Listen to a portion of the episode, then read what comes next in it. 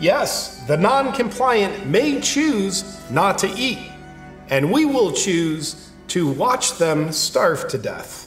But for the purpose of reducing carbon emissions through the elimination of farming and fighting ecocide, because it's just as bad as genocide, we will have a major starvation induced genocide on our hands. Fun fact throughout history, starvation is the main method used to induce genocides.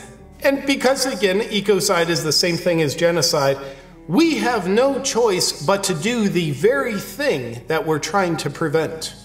And thus, Hunger Games can become a reality that we enjoy watching. Oh, I'm being asked to make an announcement.